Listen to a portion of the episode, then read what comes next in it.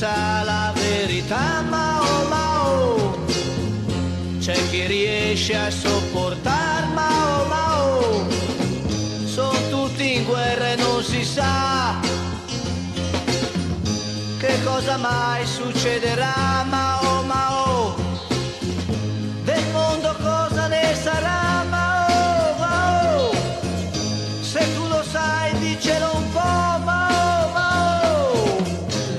to Two or Three Things I Know. Today's topic revenge. I like to think that's our topic every week on this show.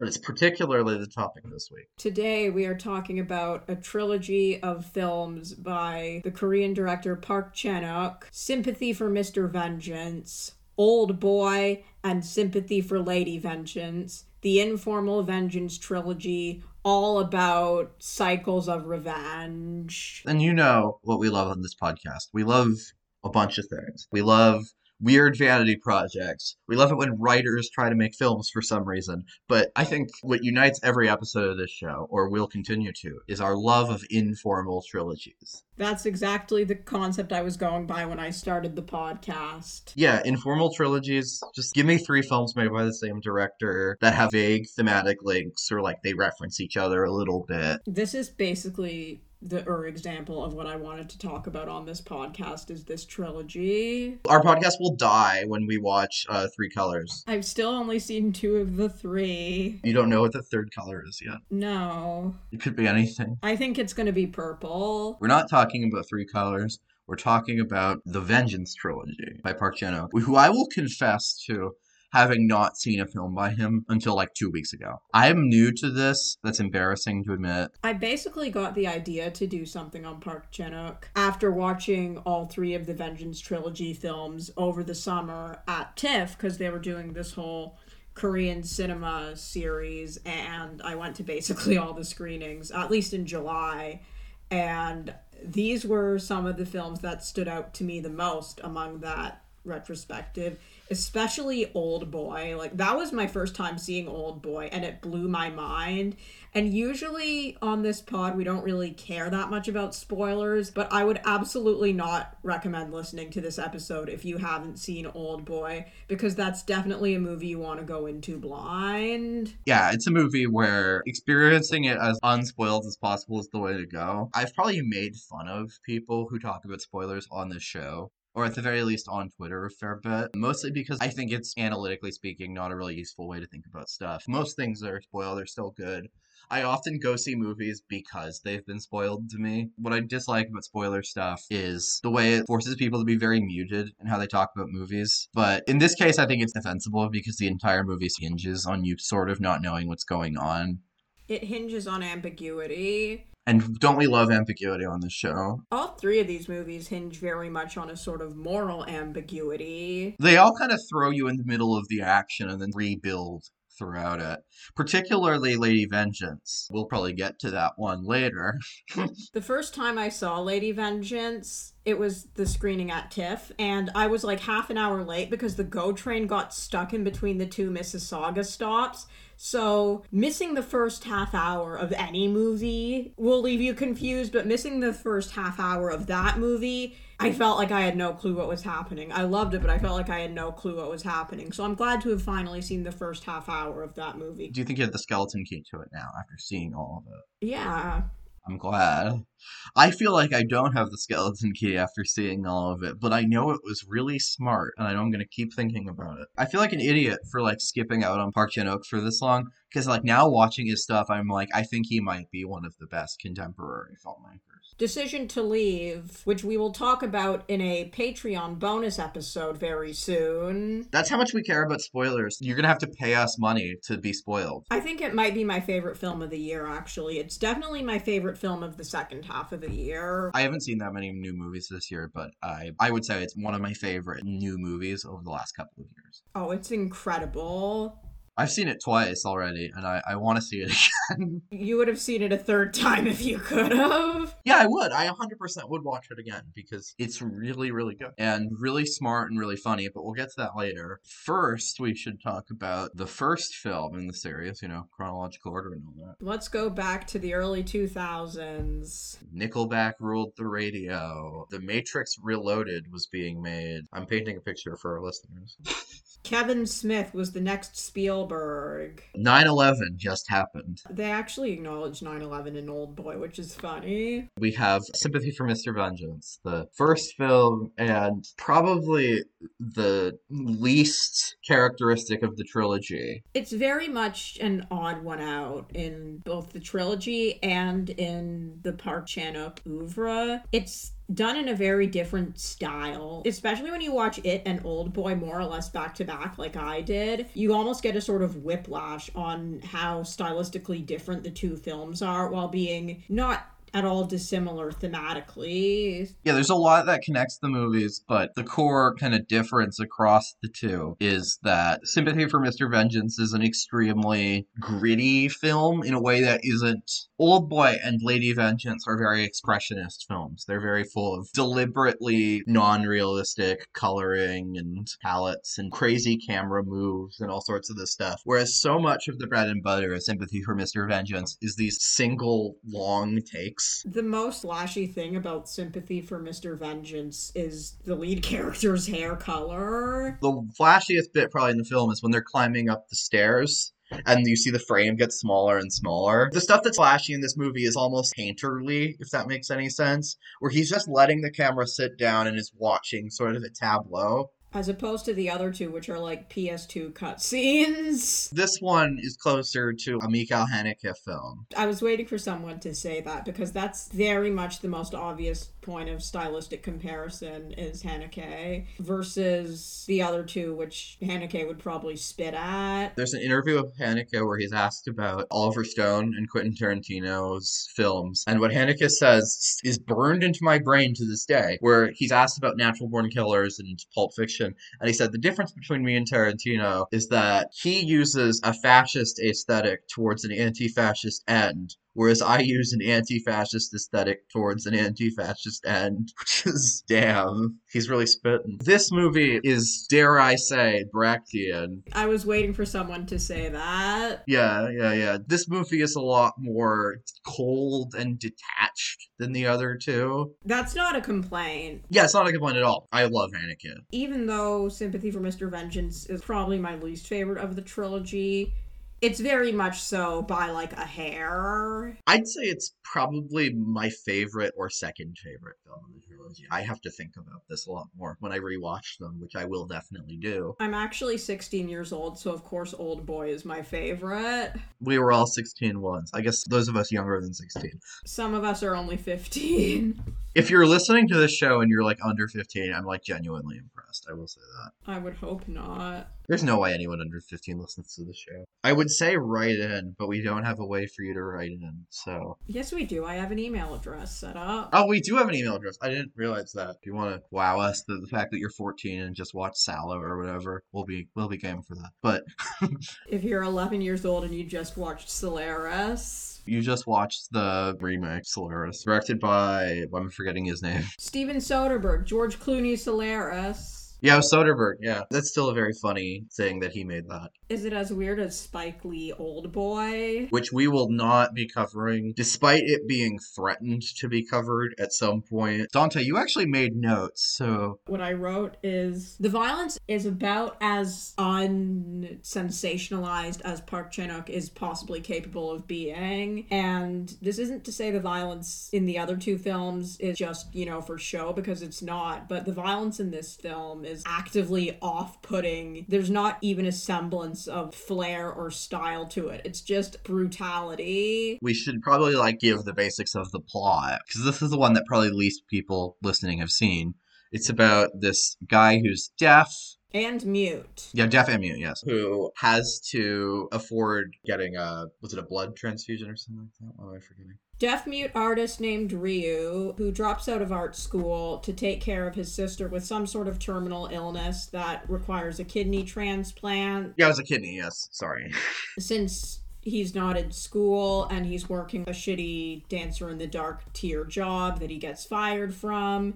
He can't afford it, so he sells one of his own kidneys to the black market and he does it to cover the cost of the transplant and to get a kidney. But he gets scammed out of money, the exact type of money that it would cost him for the transplant. That's suddenly an option that he has because they found a donor. So that's the first in many, many cruel, ironic events of the film. So his wannabe anarchist girlfriend, played by Bae Doona, I hope I'm pronouncing that right, arranges the kidnapping of the daughter of a CEO or some sort of a businessman. He's the owner of the company that Ryu worked for before being fired. Yeah, he kidnaps her daughter and for kidnappers, they treat her pretty decently. Like they do arts and crafts with her, they feed her. They aren't like hurting her or anything. She does not know that she is kidnapped. She also says to Ryu that there's good kidnapping and there's bad kidnapping. And by that logic, they definitely do a pretty good kidnapping, I would say. I mean, up until a certain point.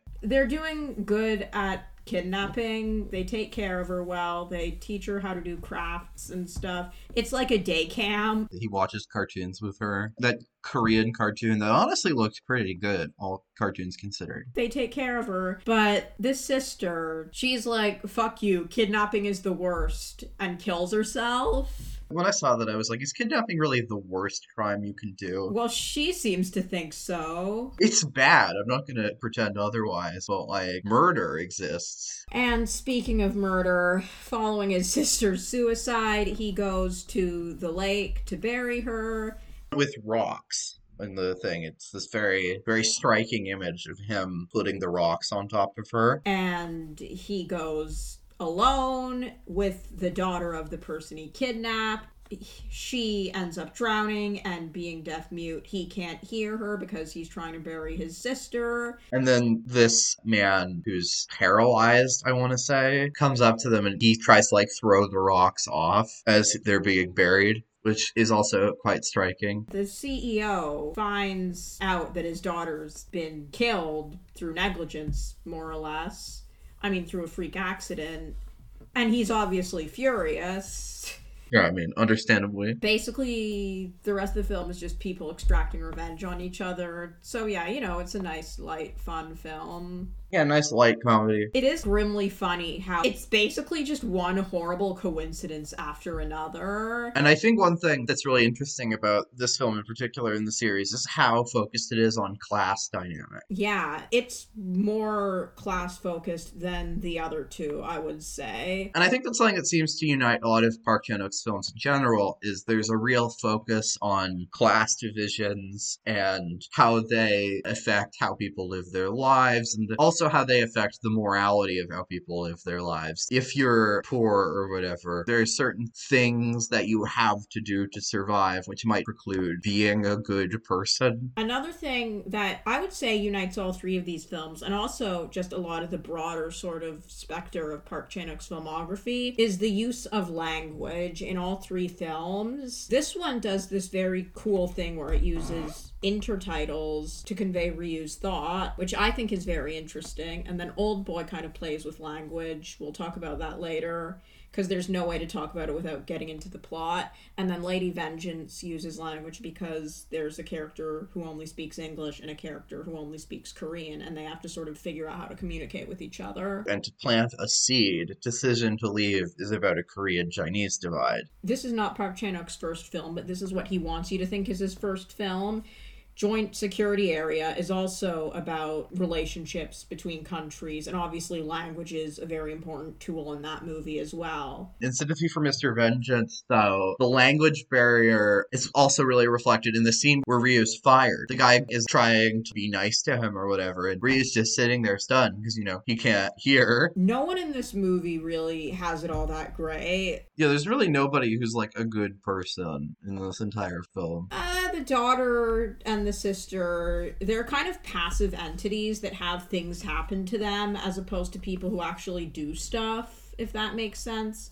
Although the sister's suicide is very much an active action that kind of sets a lot of stuff into motion. It would be weird to say she's like a bad person. Um, therefore, across all these films, there's people who are in very morally compromising situations. That's very much like a thing that Park Chan Wook plays with, especially in these films. But it's never not something he's aware of, I would say, moral complexity. But these are obviously the most infamously moral complex films he's made. And this one especially. I mean, As the trilogy continues, I would say the morality begins to become a bit more black and white. It's still very ambiguous, but Sympathy for Lady Vengeance has a character who is very clearly evil. Old boy but I'd say like even in, Lady Vengeance, the clear evilness does create a moral dilemma for all the parents in the ending as to what do we do with this guy. Like Lady Vengeance is a movie that's less focused on my mind on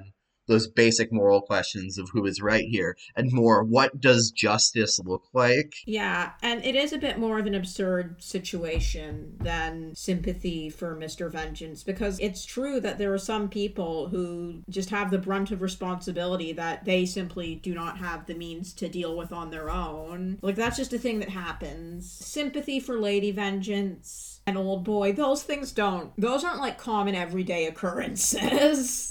yeah kidnapping happens a fair bit but not People don't have Old Boy done to them. other than on like the fringest corners of prank channel youtube Prank doing Old Boy to my cousin. if old boy became popular now i 100% could foresee youtube videos being called like doing the old boy challenge you know like that mr beast guy he would like conduct old boy on people. We locked this man in a room for 15 years. You won't believe what happens next. i'm having such a hard time making a joke there without spoiling the movie. We should finish mr vengeance before spoiling old boy. Everyone in this movie gets finished. everyone dies. Literally everyone. There is the the dad ryu. It ends in a violent clash where Ryu is narrowly killed by the businessman, and then the businessman is killed because his girlfriend's terrorist cell shows up. which the film never indicates is real up to this point. It should be clear until the ending. We have no idea because the police say there's only one person in this anarchist cell and it's herself. Well, I believe her because I believe women that she's got a La Chinoise type situation going on. Like the police are like, oh wow, she's the only person in this. And that sort of leads you to doubt the thing that she says earlier while she's being gruesomely tortured. She says, if you kill me, they'll come after you. And then they do, and no one gets away with anything. Except that Cell, they end up kind of okay. They lost like one person. They lost their leader or whatever. Anarchism is the only thing that comes out pretty good. I would say these are pretty left leaning films, especially this one. Yeah, because I mean, it's all about class divide. When the police officer is interviewing the dad, he's like, Have you made any enemies? And he's like, I like to think I've led a good life. The police officer says, Everyone says that. And then asks him what his net worth is. Like, the movie, in that point, is clearly morally implicating this guy, even though his child was kidnapped. And Bae Doona, the anarchist girlfriend, does talk a lot about like, we wouldn't need to do this if we had health care. She is out in the street giving out flyers talking about American imperialism. She's the one who knows what's up. American imperialism is another thing like that looms over this movie, I think. Everywhere in the background you just see these hallmarks of American popular culture and all sorts of stuff that sort of looms around these films, which is not like a criticism, I should say. It's a reflection of how it must have felt and probably still feels to live in South Korea, which, you know, for the longest time was run by an anti communist military dictatorship that was explicitly funded by the United States. So in this film, a lot of it feels very. The other clear national politics in the film is it said that the Bae Doona character she attempted to escape to North Korea at one point in the past. So across all of these films, there's this uh this sort of because you know South Korea is a pretty small country, all things considered. There's this sort of looming feeling of both like the United States, Japan, China, Australia, North Korea are all sort of present there, you know. There's very much a sort of acknowledgement of like Korea's place in the world, both culturally and physically, in all three films and across his filmography. And also just like economically. what makes Mr. Vengeance in my mind such a great piece of filmmaking is the way it does long takes I find very interesting. Because like they're not long takes in the way that I think people think when they think long take. When you think long take, you think Goodfellas or I Am Cuba or Boogie Nights or whatever. Stuff that's very flashy, or the opening sequence of The Player, Or the opening sequence of Touch of Evil. which they talk about in The Player.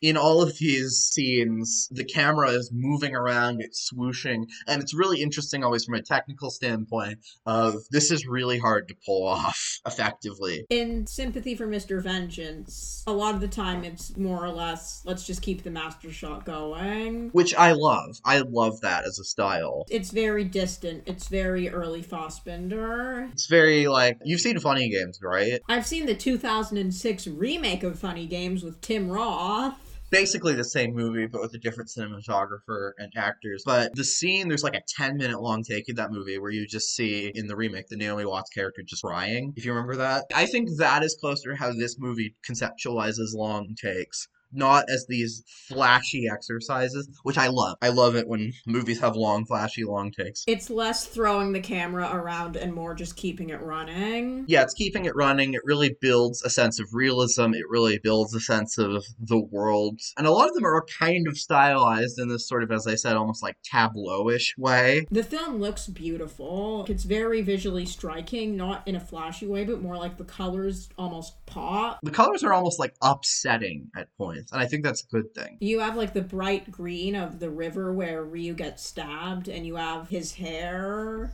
Those bright green lights in the film the sort of flashing green lights of the construction place he works. And green is this really unnatural color, obviously. Like, lighting doesn't normally look like that. So, whenever you do see green lighting in a film, that's a tell that someone wanted this to look like this. All three of these films are pretty upsetting in their own ways. I would say this one might be the most like just on a gut level. Or there's like the bit where, like, the four guys in the apartment next to them are, like, jerking each other off. To the sound of the daughter wailing in pain because of her kidney giving out. Like, stuff like that is just. It's just like, wow, the world is horrible. I remember when I saw it at TIFF over the summer, I ducked out uh, to use the washroom at one point, And there was this girl, and she was like, Do you like the movie? I don't. Someone took me to see it. I had to leave halfway through. I, I'm gonna call out uh, for a moment whoever like dragged presumably a date or a friend to go see this without telling them. What an asshole! I'm so like, don't do that. I will say that for our listeners: do not force your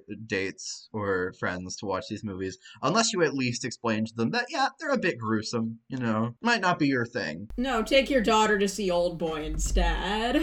Yeah, Old Boy's a bit. Actually, is it? No, it's not. What am I talking about? I missed your obvious joke there, um, which were planting seeds, much like Old Boy. We're doing Old Boy to the audience. If you give us enough money on the Patreon, we will do Old Boy. It'll be a great excuse for me not to edit for 15 years. Contractors are standing by. The official two or three things I know uh, construction company Somewhere in Ontario. in an undisclosed location in Ontario. We're building a secret maximum security prison. Canadian Old Boy remake. But I think with like sympathy for Mr. Vengeance, a lot of the shots, like the long takes, are very flat in a way that I think is good. In a way that, as I said, it's kind of tableau-ish. It's oftentimes like the long takes of just them walking up the stairs, and you just see them from the side. That is beautiful. Even the scene at the end where the businessman is killing Ryu, there's a weird sort of beauty to that, just like how bright and vibrant the colors are. But it's also like horrifying. You'll just physically wince at some of the shots. I know I did. There's so many moments in the film where you will just give up. Like not give up. You'll just give out a big Which is why I'd be afraid if I watched this in a theater. I'd be the person saying, "Oh God, oh God," involuntarily. Oh god, oh man. I would 100% be going like, oh god, oh man, at this movie. Unlike Old Boy and Lady Vengeance, which also, to be fair, have got a lot of upsetting shit happening in them, there's not a lot of stylism to chase the shot with, if that makes sense. The stylistics in this are so muted at points. You can't be going, oh wow, this is a really beautiful long take. You're instead like gritting your teeth as you're seeing this static shot unfold in front of you of extreme violence. You're just watching this girl die.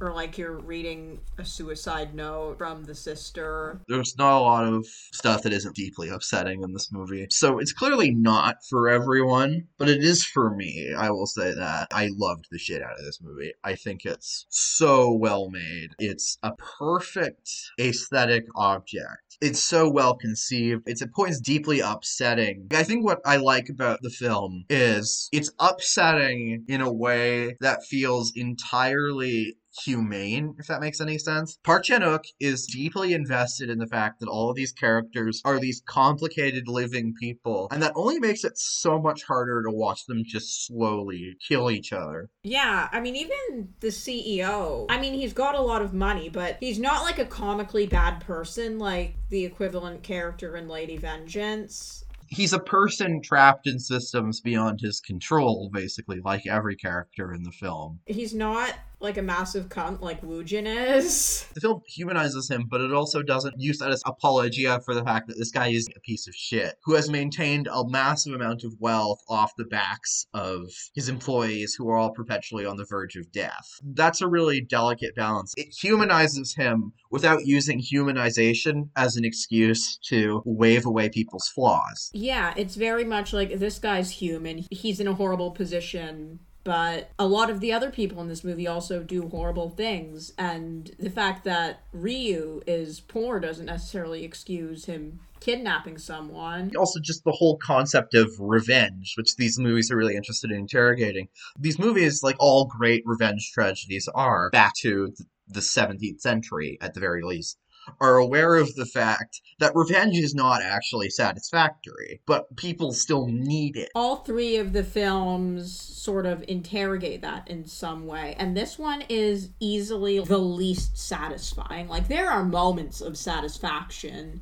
in the other two films. But this one, there's not a moment, even for a second, where the audience is like, go for it, man. It's all just like, Ugh, this could have been avoided, but systems allowed it to happen. It's like that. It is like so much of great tragic theater, very interested in the fact that revenge doesn't actually solve anything, which is a truism. But I think what the films all recognize is that revenge is basically, for these people at least, psychologically necessary as a means of processing what happened to them. They're all about trauma.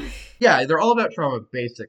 I think a lot of movies are about trauma. I'm an intellectual defender of it's about trauma, but It's about trauma, it's about class, it's about leftism. you should watch it, actually. I will say, I don't think everyone will like these movies, particularly Mr. Vengeance. It's a worthy intellectual exercise. It's the least immediately likable of the trilogy, I would say. What's really interesting to me is that Mr. Vengeance got profoundly mixed reviews when it came out. I can see that. I don't think it's a bad movie, obviously. I love all three of these movies, and basically, the second I finished watching this trilogy, I was like, we need to do this at some point. But I can certainly see with this one walking out of it with a very bitter taste in your mouth. If you, unlike Dante or I, have a weak stomach for this kinds of stuff, that might dictate your opinions a bit. I mean, I have a weak stomach and I enjoyed it. But, like, if you're someone who doesn't enjoy being in deeply upsetting situations, I would say the situations are a lot more upsetting than the violence itself, if that makes sense. Like, oh, someone got cut with a knife in the ocean. I got cut with a knife in my kitchen once, but the circumstances that lead to it are just horrendous. and then it's so completely grim from beginning to end. There isn't like a moment of catharsis. People are just consistently in shit. While the other two films, a lot of the very physical acts are horrendous. While in this one, it's more what led to them that's horrendous. Someone getting a tooth pulled out like that is just brutal, no matter how you slice it. But someone getting, like, cut with. It's not super duper extreme violence. It's just an extremely grim situation that led to the violence. A lot of the negative reviews of Mr. Vengeance hinge on the idea that its social commentary is not particularly developed, which I think is wrong. Even a lot of the negative reviews will acknowledge that the film is very well made, but they'll go, is there substance to this style? And I would say that question is obviously true. Also, style is basically substance. The distinction there is weird. It's an extremely well constructed piece of drama. I think a lot of the negative reviews have this real sense of people attempting to justify being grossed out by it and not really interrogating why they feel grossed out by it. It's not like Park Chan-wook is ever unaware of how horrifying all this stuff is. If anything, it's more aware, or it feels more cautious than Old Boy or Lady Vengeance, just because there's that lack of overt stylism. There's no satisfying moments in this. There are satisfying moments in Old Boy. I know Old Boy is about how ultimately revenge will leave you feeling hollow but goddamn if there aren't some satisfying moments in that. Reading the highlights from the Rotten Tomatoes reviews from 2005, the peak of intellectual discourse to be sure. Yeah, but a lot of these critics are just like, oh, this is too violent for my taste. It's too shocking and it doesn't justify being shocking, which I don't believe for a second. you're a film critic in the early 2000s you're the fucking people who gave tarantino his money. What the fuck are you saying? It's too violent Yeah, I think these movies, Mr. Vengeance in particular, they're unsparingly violent, they're unsparingly grim, but they're made with such a deep affection for the characters almost. I mean, two of them have the word sympathy in the title. And what's interesting about the title of this film, I want to talk about the title of this film because in Sympathy for Lady Vengeance, which is actually not called that in Korea, it's pretty damn clear who the title is referring to. It's referring to Geum Ja. While in this one, which one of these two fellas is Mr. Vengeance? They're both Mr. Vengeance. If I'm Mr. Vengeance and you're Mr. Vengeance, who's flying the plane? Yeah. Across all of these characters, they all are seeking their own forms of vengeance. What makes the film so upsetting, I think, is it's basically like watching a bunch of dominoes unfold, but all of the dominoes involve human suffering. yeah, You know how it has to end, but you're still like, oh, I want them to figure this out. If they just sat down and talked to each other, what if we didn't live in a capitalist society? what if the world was better? what if the world was set up in a way that these structures weren't in place that didn't make people do these vile things to each other. And that's why i think it's a very humane film even though it's a very violent and grotesque film. At every moment it's aware of how grotesque the situations for these people are. The moment in the film where Bae Doona's character again. She's like, "Oh, we're just doing capitalism." She says when they're doing the kidnapping. She's like, "Oh, it's just business." And that to me is such a loaded phrase. She's going, "We're just doing what they do, but on a lower scale. We're just transferring goods too. We're just meeting market demands where they are." There's good kidnappings and bad kidnappings. Yeah, which has this mirror rhetorically in people being like, oh, there's this hypothetically good capitalism out there. There's the moral capitalism,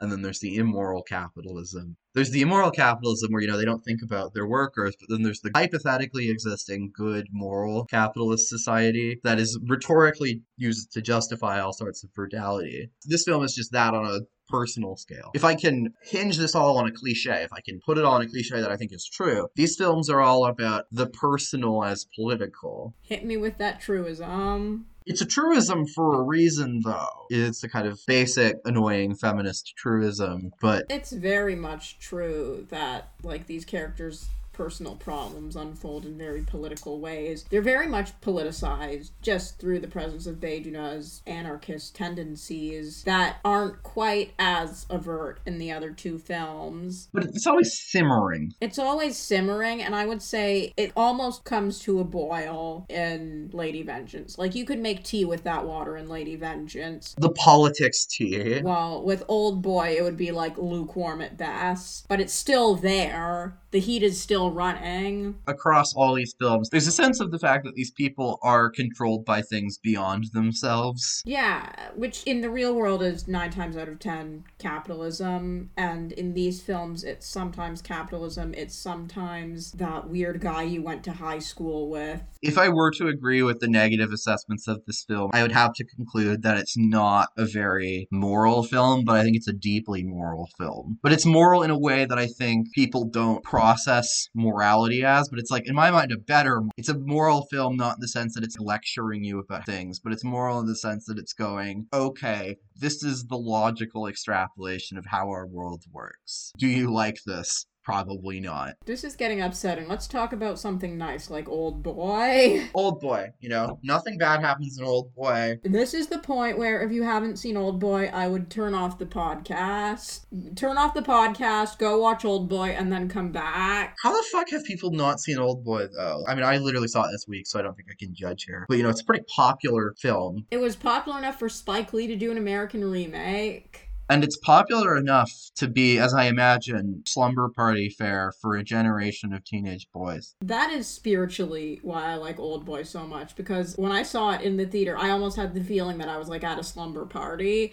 It's very much a film that like someone shows you after telling you nothing about other than the name and you just kind of have your mind blown. It's edited in a very specific, very flashy way. There's a quote from Park Chan-wook where he says that he's quote never played a computer game which is funny to me but this is very much it feels like a ps2 game that's the best way to put it Yeah, this film is very, it's very Fight Club. It's very The Matrix Reloaded. this is a movie that you would put on if your hands get sore after playing resident evil 4 for two days straight and you want the same vibes This has Resident Evil 4 vibes. This has Metal Gear Solid 2 vibes. It also, I think, stylistically harkens to the spaghetti western very frequently. If for no other reason than that score, that very Morricone E trumpet that plays during the bit in the hallway. if i may reuse an obnoxious term i used in like a paper i wrote for a film class once it's very much a postmodern western in the same vein as taxi driver. There's like a bit of similarities between this and taxi driver. There's the sort of the guy like needs to get really buff so he can get revenge. Although this guy definitely has more reasons to want to get revenge than travis bickle does i would say. I mean, Travis Bickle was in fucking Nam, though. this guy was just in a room for 15 years. Yeah, being in a room for 15 years, I feel like people think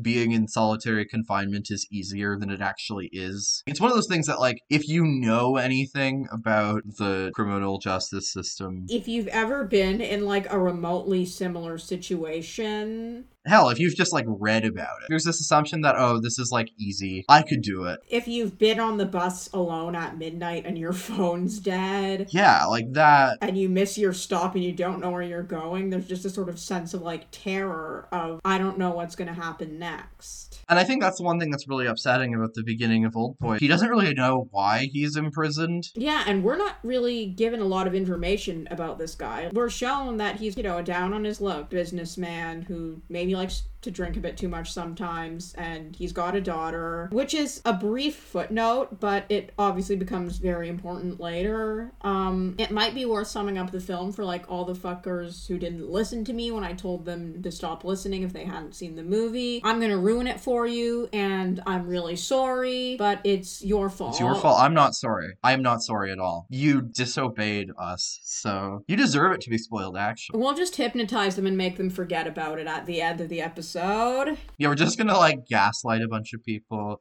in a room. I'm giving away the movie. See, we're just gonna lock a bunch of people in a room, make them forget Old Boy, and then force them to watch Old Boy. So the plot of Old Boy, Odesu, which is a pun almost on Oedipus, which is very important. Damn, I wonder what that has to do with the movie like this. You know, just a weird little coincidence that his name kind of sounds like Oedipus. Uh, I didn't know that until now, actually, but I want to point out that when I was watching it, I did predict the twist. Yeah, that's not exactly the only hint to what's going to happen in the film. It's a film where you can sort of slowly piece together what's happening, and that's, I'll be honest, part of the fun of Old Boy. I don't want to be like, oh, the movie's bad because I saw what was happening. No, the movie is good because it's setting up what will happen with hints and clues. And if you are an intelligent viewer, you can piece it together before the characters do. And if you can't, then that just makes it all the more exciting when it happens because it's like, oh my fucking god. It's like a George C. Scott and hardcore moment. Oh my god, that's my daughter. That's what the movie's about, basically. Even if you don't know what's coming, after you realize it was right in front of you, if you just thought about it the right way, you would have figured it out. That's what's always very satisfactory about like mystery stories. It's such a satisfying movie. And in that way, it's almost like a complete opposite movie of Mr. Vengeance because there's no real plot twist in Sympathy for Mr. Vengeance. The plot twist is the world is a terrible place. It's just suffering. That's the plot twist is people suffer. I guess that her gang was real, but that's kind of that like literally happens at the very end when you've kind of seen everything happen. Yeah, that's more of like a last minute reveal. The movie isn't structured around a mystery. Yeah, well this one very much is. This one is very much more about the why than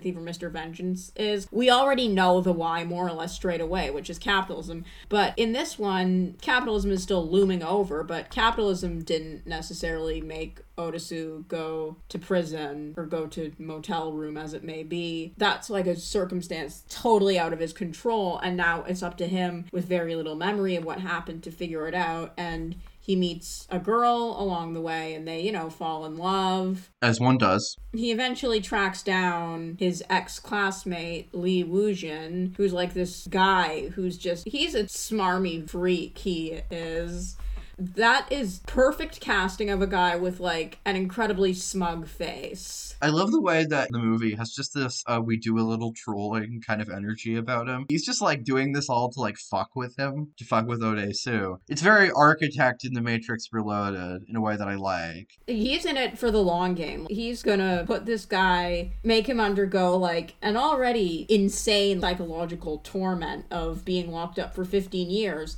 and then as he's released set him up to just get this utterly horrific revelation that I guess I have to say the quiet part out loud. He's been fucking his daughter. He's like, what if Moriarty from Sherlock was a well written character? His motivations are basically he was fucking his sister and he got mad that this guy started a rumor in high school about it. He was also doing incest. He's literally petty about something that the main character didn't even get hypnotized to forget. He just straight up forgot. That's one of my favorite lines in the movie. Is he said, "Oh, did you like hypnotize me?" No, he's like, "No, you just forgot it." I don't remember all the shit I said in high school. I feel like if there was a guy at my school who was fucking his sister and then she killed herself, I would remember that. I don't know if I'd remember the exact specific details, and especially not like 15 years on. I only graduated five years ago. My life is now a perpetual attempt at forgetting high school. I will be happy once I forget high school. There is sort of, in all three of these films, a sort of theme of family that kind of runs through. In Old Boy, it's much more on the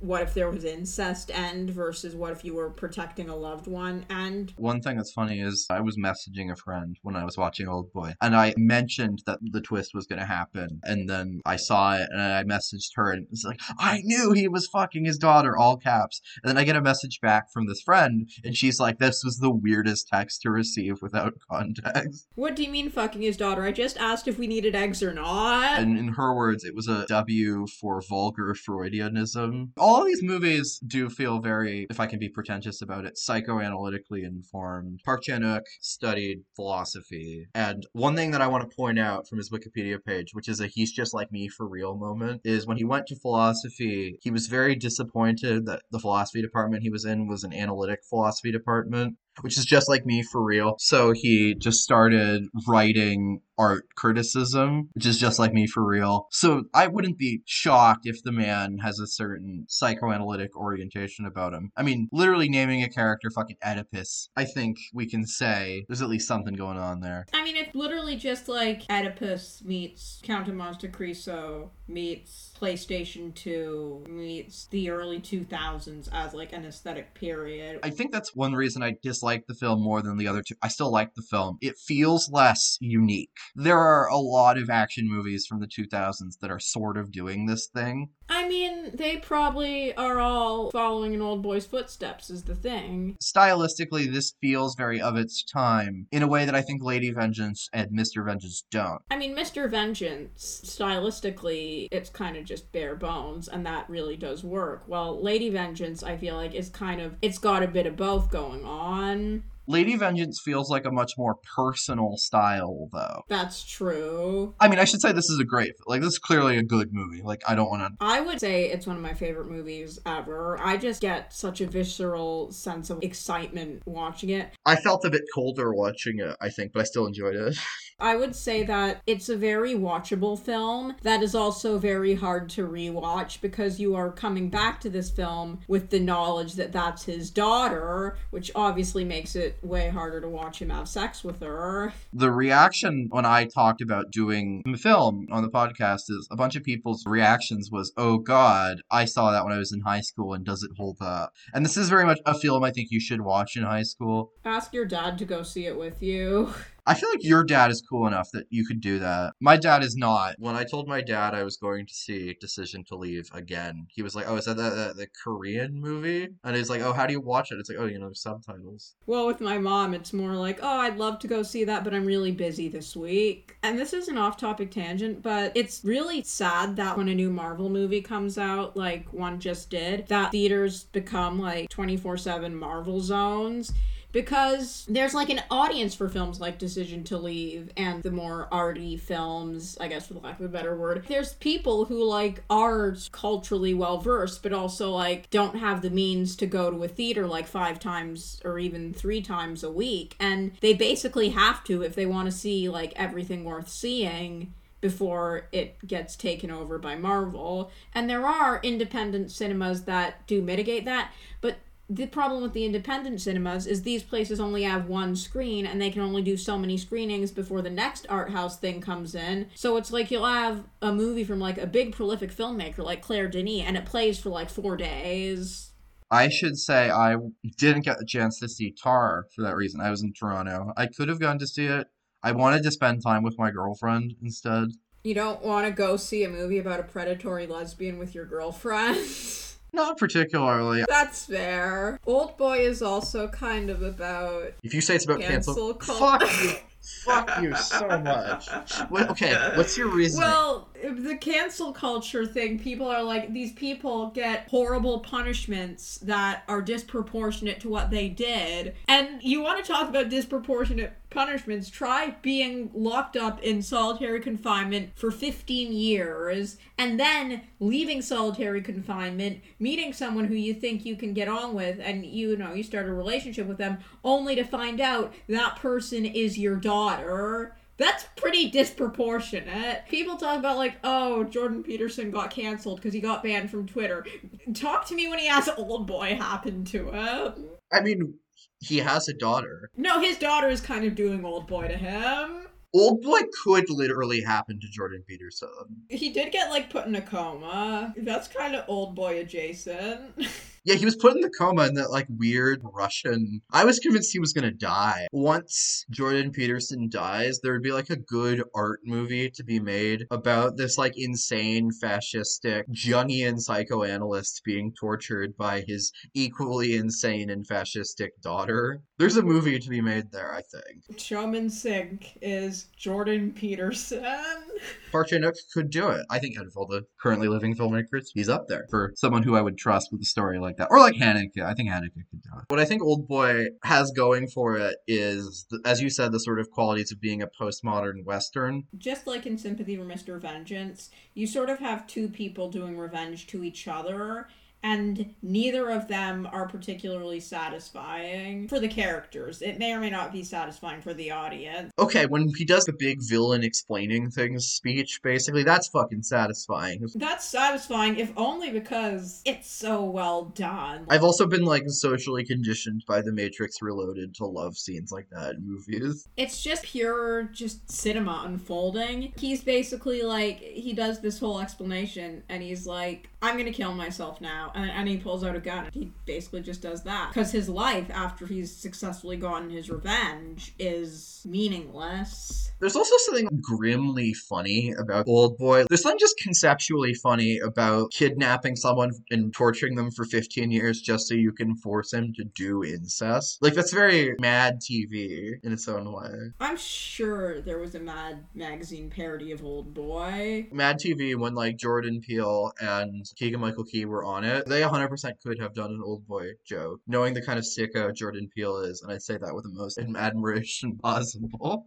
I want to touch on the language in Old Boy because I feel like it's kind of impossible to talk about without getting into the plot. And this isn't really something that's super apparent to like an Anglo viewer like myself. There are various points in the film where Otisu will say something and people will be like, What's that guy talking about? And it's sort of an evolution of how languages can change over time because the Korean language did change a lot in the 1990s and this guy just was totally locked out of it so like he had no way of knowing He was just raised on television for those 15 years. he was in his room watching TV for 15 years just like me for real Don't they call him like the TV guy at some points? being like in solitary confinement has just turned him into this total like freak He's boxing in there. He's training at every moment to get ready to get his revenge. he's kind of like so maladjusted when he gets out. It would almost be worse of Lee Woojin to not set him up with his daughter because there's almost a spot of hope. Like, oh, here's someone who can help me around, help me get my bearings straight. And she does for a bit. If they weren't having sex, it would probably be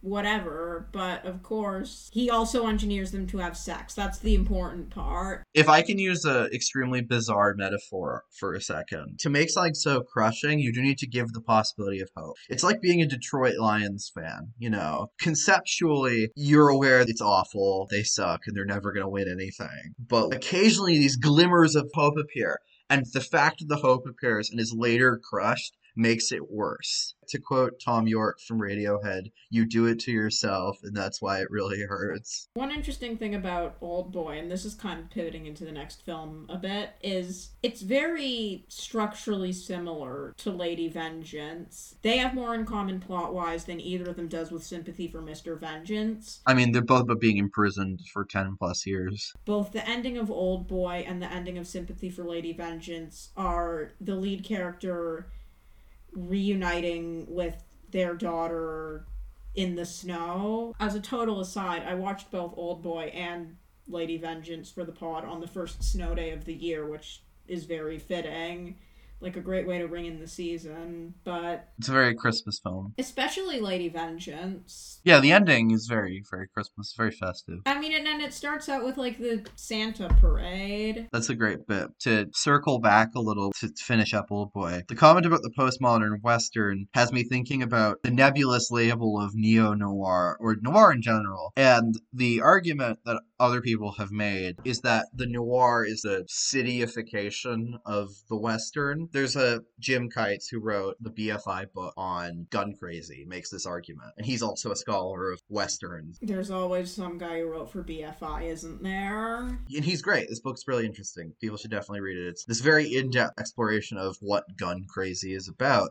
And he makes this case that, amongst others, that so much of gun crazy and so much of the Western is kind of recontextualized iconography of the Old West, but it's kind of lost the much like the spaghetti western, lost the moralistic black hat, white hat edge. Like, you know, if you're watching a John Wayne movie from like the 40s, there's probably like a good sense of who the bad guy is, and it's very rarely John Wayne. Old Boy has a pretty clear sense of, at the very least, who the antagonist is. And that's very spaghetti western. It's very like a Klaus Kinski villain, you know, like a spaghetti western from like the 60s. Like where there's just like this like maniacal, This comically evil guy. but the protagonist isn't a good person though.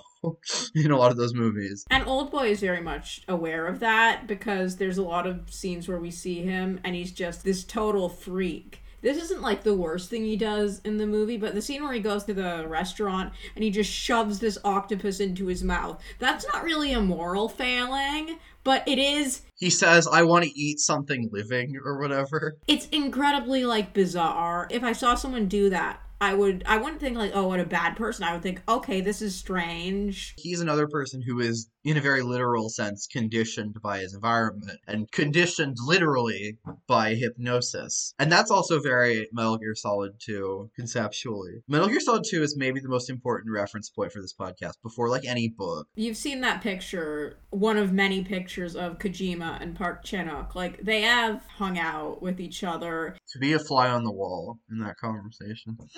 Park Chan-wook is like, I've never really played a computer game, so I didn't have much to talk about with this guy. I find it really hard to believe he's never played a computer game considering Old Boy. I mean, maybe he's played like iPhone like crosswords. I guess maybe I'm thinking he is mining the same iconography and themes that people who made video games in the 2000s were mining from like action cinema and all that. Yeah, I mean, there's shared DNA. There's something very John Woo-ish almost about the movie. Definitely. The film is not just an action movie. I want to be clear, and it's totally underselling the deep psychoanalytic shit going on. But at the same time, that deep psychoanalytic shit is set against some pretty great action scenes. Uh, the bit in the hallway is like immaculate. You want a great way to compare and contrast this with Sympathy for Mr. Vengeance. The long take, like that is a very flashy, very Goodfellas restaurant, very in your face long take, very bragging about what you're doing. This isn't just let's just do the master shot, give the actors time to really get in character. This is okay, whoever's doing the camera, get ready because we're gonna do some crazy shit. Yeah, we're gonna watch this guy just run around with a hammer like he's in fucking final fight. That's another thing where I'm like, are you sure you've never like that feels very like beat 'em up video game. He got old boyed into thinking he's never played a video game. But like you know what I mean though, right? Like there's a certain I know exactly what you mean. And like the fact that he's using like a mundane everyday object as a weapon. that's so fucking like beat 'em up. And I think like your tolerance for this film will depend almost entirely on how much stuff like that grates on you, maybe. If you think that's juvenile, you probably won't like it at all. Like I said earlier, old boy speaks to the 16 year old boy in me. And I think 16 year old boys do deserve to be spoken to. The 16 year old boy. The 16 year old boy does deserve to be spoken to. And I think the 16 year old boy deserves movies that are this good instead of what they're usually given. They deserve movies that are kind of smart, at least.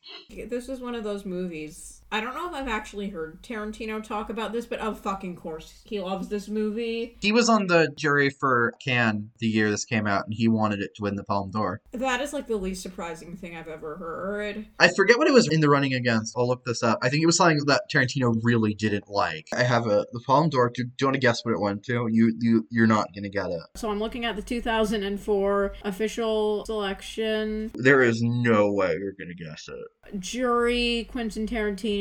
This is a wild fucking jury, by the way. I'm gonna name a couple of the films that were on the official competition, and I want you to guess. Okay, in competition, No, okay, you can't. It's gonna tell you. I'm gonna read them to you. I scrolled down. It's on the first line of the Wikipedia page. The Palme d'Or went to. It lost to Fahrenheit 9/11. Yep.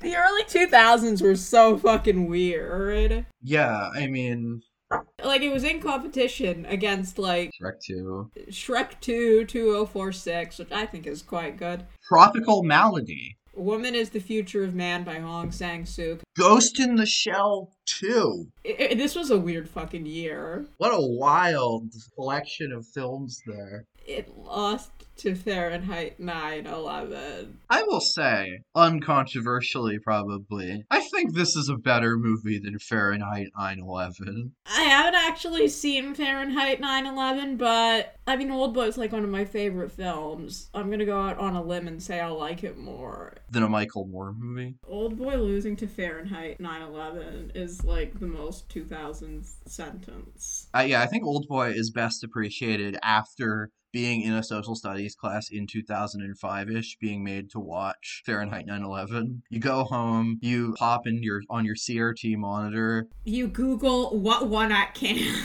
Cannes Film Festival, a thing I cared about when I was in high school. I cared about fucking Cannes when I was in high school. I actually had to watch a Michael Moore film in one of my social studies classes. It was not Fahrenheit 9/11 though. It was Bowling for Columbine. I never watched Michael Moore. I watched my favorite like documentary in high school story is when a teacher put on this is not a joke, a documentary about how the Da Vinci Code is real, which I don't think is for the record responsible teaching. I don't think you should put on like a conspiracy theory documentary in your classroom. I feel like we've given Old Boy its day in the sun. Yeah, this underserved film, Old Boy. Well, I mean, it lost to fucking Fahrenheit 9 11, so it can't be that loved. Very hilarious list of films that came out in 2004. In 2000 and I believe 5, it could have been 6. He created the follow up, which is Sympathy for Lady Vengeance, which is yet another film about revenge. It's almost as if that's a reoccurring theme in the Revenge trilogy. It competed for the Golden Lion, which is the Venice equivalent of the Palme d'Or. Which is the fascist version. Okay, now I'm curious. While we're on this topic, it's not a joke, by the way. Cannes was started as the anti-fascist alternative to Venice. It lost to Brokeback Mountain. Okay, many such cases. That's fine. I can't get mad about that. Anyways, Sympathy for Lady Vengeance is another very complicated film, both on a plot and moral level. Basically, much like an old boy, we've got a woman, her name's Geumja. The Korean title of the film translates to Kind Hearted Geumja, which is very different from the American title. She is framed and sent to prison for the murder of a young child and while she's in prison, she's doing all these favors for people from mundane ones to giving someone an organ to killing someone who's not favored in the prison by poisoning her with bleach for three years to pretending to love a lesbian. Like, she does all this crazy stuff to survive. She's doing Frankie Teardrop shit in there. Sorry, I shouldn't laugh at it, but I did. Once she gets out, she's sort of using all the favors she got from her fellow prison mates to track down the parents of other children who were killed by the real killer, who's a teacher who's also a serial killer. Did I mention this one's a lot less realistic than Mr. Vengeance? It's more absurd, but not less complex because of the absurdity. And we should say the film is not linearly structured. The first time I saw this, I was stuck between the two Mississauga GO stations for like half an hour, so I missed about that much of the film. And I was like, what the hell is happening? Because it's very non linear, more so than the other two. It's jumping all over the place, it's jumping all over space and time. Flashbacks are interwoven in. It's not actually like all that complicated. The beginning of the film is her leaving prison, basically. There's a little bit of the preamble about what happened, but then it's her leaving prison, and then she meets all the people that were in prison with her, and she talks to them, and then it flashes back. It's very, very cool, and it makes more sense when you actually watch it versus when you hear it explained. It's shockingly. It's intuitive. Yeah, it's shockingly intuitive, but it's also worth pointing out on the subject of cancel culture that she became like a media sensation. Yeah. Because she was this 19 year old girl who, in the minds of the media, brutally killed this small boy. And she's this young, pretty girl. There's a quote about the dress she wore becoming a fashion trend. I do love that, but obviously such a grim line she didn't do it and she was framed by a man she was sort of having an affair with a man who was much older than her a man who was thank god not her father. There's no incest in this film. No it's just parents being understandably mad about the murders of their children. We've all been there we haven't and because she's in prison for a long time she like hardens. she also ends up losing contact with her own daughter and she sort of just has this protective sense of like I couldn't save my daughter. Well, that's the reason she was blackmailed into going along with being framed and confessing was her daughter was threatened by the guy who kidnapped her after. This is a little throwback. There's a line in Sympathy for Mr. Vengeance about good kidnappings and bad kidnappings. These are unambiguously bad kidnappings. This guy is a teacher who kidnaps children because they annoy him, and he's saving money to buy a fucking yacht. That line, the good kidnapping, bad kidnapping line, is reused in the film. And this time around, it's bad kidnapping. No, but she says, like, oh, he told me this was good kidnapping. We simply reunite them with, with their parents. She does the whole they'll be stronger. Like, she does the exact same line. She's manipulated into doing this, and then what she ends up doing is not so much manipulating. Well, she does end up manipulating a fair share of people in prison, but also doing genuinely kind acts. It's weird to describe killing someone as a genuinely kind act, but that woman was kind of a tyrant. And was, like, forced someone to, like, eat her out in that one bit. I will say, very few women in prison movies, which I should say this is not, but it does have like scenes of women in prison, acknowledge girl on girl prison violence of that nature. So And when there is, like, sexual violence in women in prison film, it's hot. the character conceptually may be a bit problematic, but it's very much not titillating. Yeah, it, it's kind of upsetting. The scene, there's just like a massive close up of her face as she's breathing in and out. You see it getting redder and redder, and it's like, ugh. It has shades of that one bit in The Piano Teacher where she like jerks him off and is like not letting him get off fully. There's something similar there where there's just like this really upsetting sexuality. And you know, we could talk about potentially problematic aspects of her as a character, but he did make The Handmaiden after. So we can consider that a potential apology. He then made a movie for the girls and the gays after. So Yeah. where were we in this fucking movie? We were talking about basically what happens and what she was doing for people in prison, and she does all these little favors for them. So once she's out of prison, she's like, you know, visiting them. It's like, where are they now? And she's sort of trying to track this man down. She's also trying to track down the parents of the other kids this guy murdered. He was a serial killer. Trying to explain the plot of this film is hard just because there's like so many little details. Just go watch it. Yeah, it's a great film. It's on Plex in Canada if you want the experience of watching it with ads. Or, you know, just use an ad blocker like a normal human being. It's on Tubi. Um, it played at the Bytown a few days ago. All equally accessible services. You can watch it online pretty easily. And it's a great film. You should watch all these films. They're all really good. This or Mr. Vengeance is my favorite. This one I feel like is kind of a happy medium between to describe the styles in a very simplistic way of the other two films.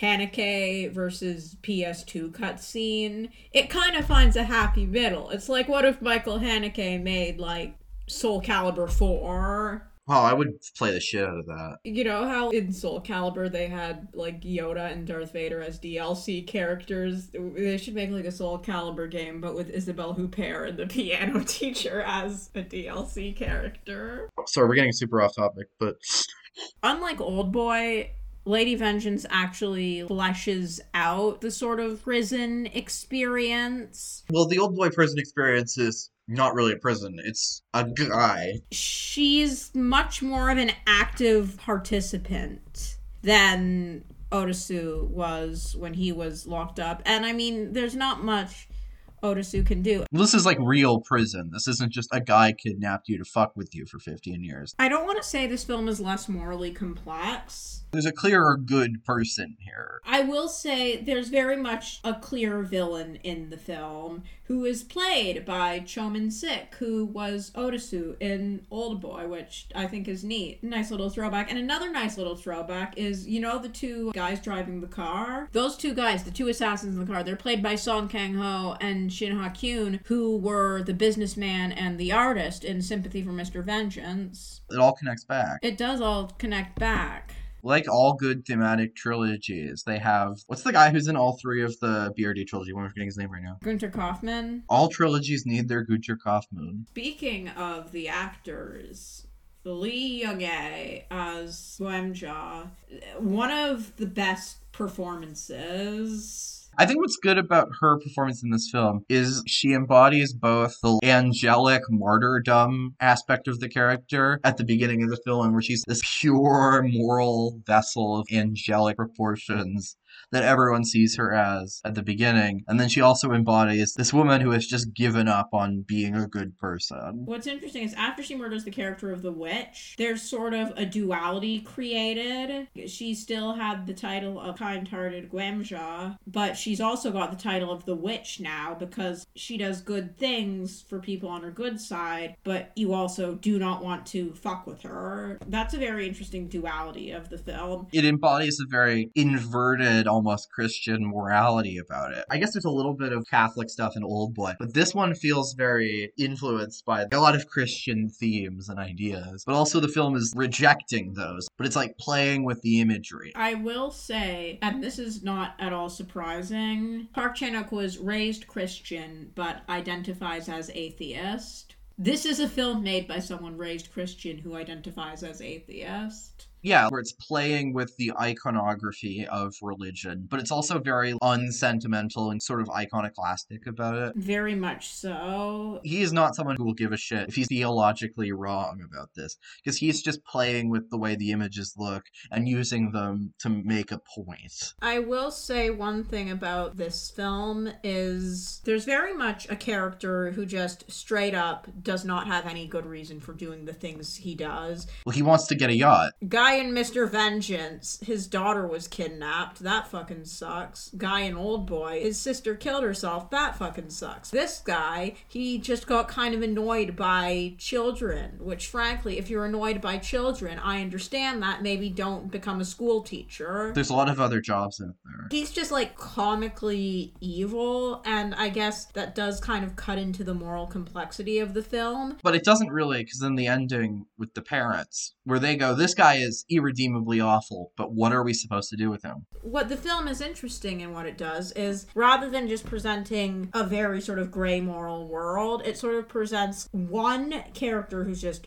comically evil, just unambiguously a bad person. He literally records the children as he's killing them. He kills children so he can have yacht money. Like, this is a guy who's just straight up evil. You take someone who's straight up evil and put them in a world with fairly normal people who react in fairly normal moral ways. I love the ending with all the parents because, as I said earlier, this movie is less like it's about vengeance, obviously, but more than the other two, it's about what is justice. What would justice look like in this situation? It very much interrogates that idea, and there's also a bit of like ACAB shit going on with the idea that the police are useless. It's like a kind of funny sort of ACAB where it's like the police are useless because they don't hurt I mean, it's the dirty Harry sort of ideology. I don't think we're supposed to believe that what the parents are doing is right in killing him. I feel like if you were to ask someone who like is a parent, they probably instinctively there is a part of them that would want to do that if that were their kid. I don't know anything about being a parent, but I know my parents. I know how parents are, especially with young children. If I were to get killed now, I think my parents would be a bit less mad about it than if I were to get killed as like a 2-year-old. I, I don't want to say like the reaction isn't understandable, but I guess from my own viewpoint, I would rather not live in a society which is dominated by vengeance based grudges and sort of sadistic exercises and torture, even if it is against the worst people ever. But I also can't say I don't understand why someone would want that, particularly if you had your child die. And I think that's what makes it complicated. This film presents a situation that, with a less skilled writer than Park Chan Wook, it could have very easily been like a dumb film ideologically. It could have been like a sort of fascistic film very easily. It's like, oh, who are the real bad guys? Where this film is like, there's a real bad guy, but it's like, what is normal morality when you start introducing this insane stuff? And the more I talk about this, the more I just nod my head and say, you can fucking tell a philosophy major made this film.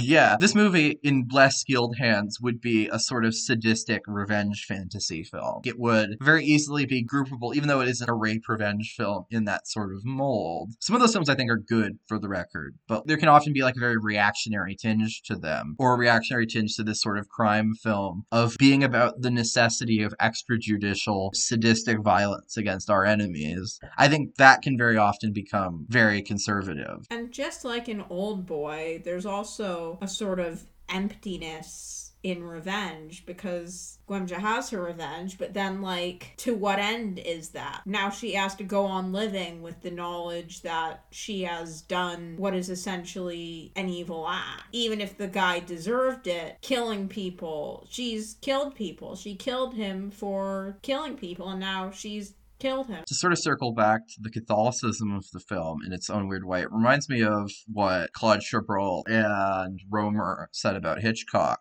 Where Hitchcock's Catholicism, in their mind, was a Catholicism of a hell without heaven. This film is a film that very much believes that sin is a thing, but it doesn't believe that forgiveness straightforwardly is a thing. It's like that Seinfeld clip where the therapist asks George Costanza, I thought you didn't believe in God. And he says, I do for the bad stuff. Yeah, that's basically it. It is a religiosity, but it's a religion stripped of the ability for people. Like, people can still be good, but everyone is irreconcilably tainted. It's like Calvinism. Yeah, yeah, it's a lot like Calvin. I can't help but relate to that as someone who was raised Christian but isn't Christian. You do in that environment, if you sort of reject it, often do develop a sort of God exists, but for the bad things. This very strong sense of the world being evil, but also lacking the kind of transcendental solace of being like, oh, well, at least heaven is real. And that's almost what the ending of the film is. She's got this symbol of purity. That is such a beautiful ending, by the way. The first time I saw that movie, it just made me like sob. You get like a real sort of sense of just the sort of emptiness she's feeling. Part of it is the direction, part of it is the acting, but that could very easily, in the hands of a less skilled team, be not nearly as good. And it's just, it's so incredibly heartbreaking and there's just something like very specifically upsetting about like a person crying while eating cake. That's also why like Dead Ringers works so well. And it also mirrors the beginning where she's offered the tofu out of the prison and she rejects it. And that was something I did not pick up because of the GO train being stuck. But when I saw the first half hour of the film, I was like, okay, that makes sense. I think all three of the films are full of all these little circularity about them and like re-referencing itself. I am so fucking glad that I did not miss the first half hour of Old Boy. Yeah, Old Boy without the first half hour, you'd be like, what the fuck is going on? Across all three of these films, there's a real sense of circularity of violence. To pretentiously quote Nietzsche, it's like time is a flat circle. I really thought you were gonna go for the gaze into the abyss. I mean, that's also definitely there. One doesn't f- fight with monsters for when he gazes, yeah, all that. But like all these films have a real sense of they all end where they begin, almost in a weird way. These are films, all three of them, that I do not think could be made by someone who didn't major in philosophy. There's a particular combination of majored in philosophy, raised Christian, but rejected it, kind of verve to these sorts of films that I fuck with. And I would wonder for someone who like wasn't raised in that sort of environment, it probably wouldn't hit as strongly, but I still think it would hit pretty strongly. You're looking at like me, the one who came up with the idea to do this episode with no the most christian i was raised was sometimes we do easter on the greek orthodox day that was the extent of my religious upbringing They work without that, but I think there's like an added layer of that sort of biographical aspect of knowing that about. but my dad was a philosophy major so Yeah, your dad was, yeah. which also explains a lot about him Across these three films, there's some of the most engaging and interesting film stuff that's been made over the last 20 or so years, unquestionably. Some of the most intelligent thrillers and dramas and crime, whatever classification you want to use for it, that have been made. All of the films are all deeply interesting. Park Chan-wook, more than any other kind of filmmaker at the moment, is really, I guess, at least for me right now, capturing how I feel about the world. One more thing I'd like to say about Lady Vengeance is there is a sort of class element to the film in the sense that the guy who's the killer, his motivations are entirely monetary, but unlike, say, Ryu in Mr. Vengeance, it's not a necessity. He doesn't need a yacht. Well, there even is class in that little bit where the parents are talking, and one of them says, "Oh, I worked so hard to get." I worked so hard to get my kid, and this is a guy who teaches out like some Richie Rich school. He's killing the children of presumably mostly rich, but also some lower class parents who are busting their balls to get their kids into the school. And it's like, I bet you could pay that kidnapping money really easily. We had to scramble. Like crabs in a bucket. The real enemy is the guy killing your kids. The real enemy is capitalism. The last thing that I should say that unites all these films is they're all really into, and I guess this is also very much the case in Decision to Leave, digital computer stuff, photographic memories, and how all these things interact. He has the video recordings of all of the children being killed, and he just keeps them. Or like the photo of the sister at the dam takes on all the significance. Across all of these films, one of the things that unites them is being very interested in how technology is a source of remembering. How he goes back to the yearbooks and how he uses the internet to try to track down the stuff from his old high school. And across all the films, that's what really comes across is all of these computers and all this stuff as a means of remembering the past and how that colors our perception of the past, which is also a theme I always interested in in film. These are themes that he continues to interrogate, you know, throughout his career, but his newest film, Decision to Leave, is more overtly technology featuring than some of his other stuff. Like The Handmaiden is a period piece, so obviously it's kind of exempt from that. If you subscribe to the Patreon, you'll get us talking about Decision to Leave. If you love to hear us talk about Park Chan-wook, then you'll be glad that the Patreon will have us talking more about Park Chan-wook, in which we will sing praises to his newest film, Decision to Leave, which you should definitely make the decision to watch. It's in some theaters still, so check it out. If you live in Ottawa, it's worth the drive to Canada. That's how good it is. I saw it twice and I loved it both times. So we're just doing you a favor by putting it beyond the Patreon so you don't get spoiled by accident. Because if we just kept talking about it, some of you would hear about it. You actually should give us money as a thank you. So we can buy a yacht. Realistically speaking, if we have money on the Patreon that justifies Dante spending all the time editing that he does, I'm gonna buy the fucking yacht.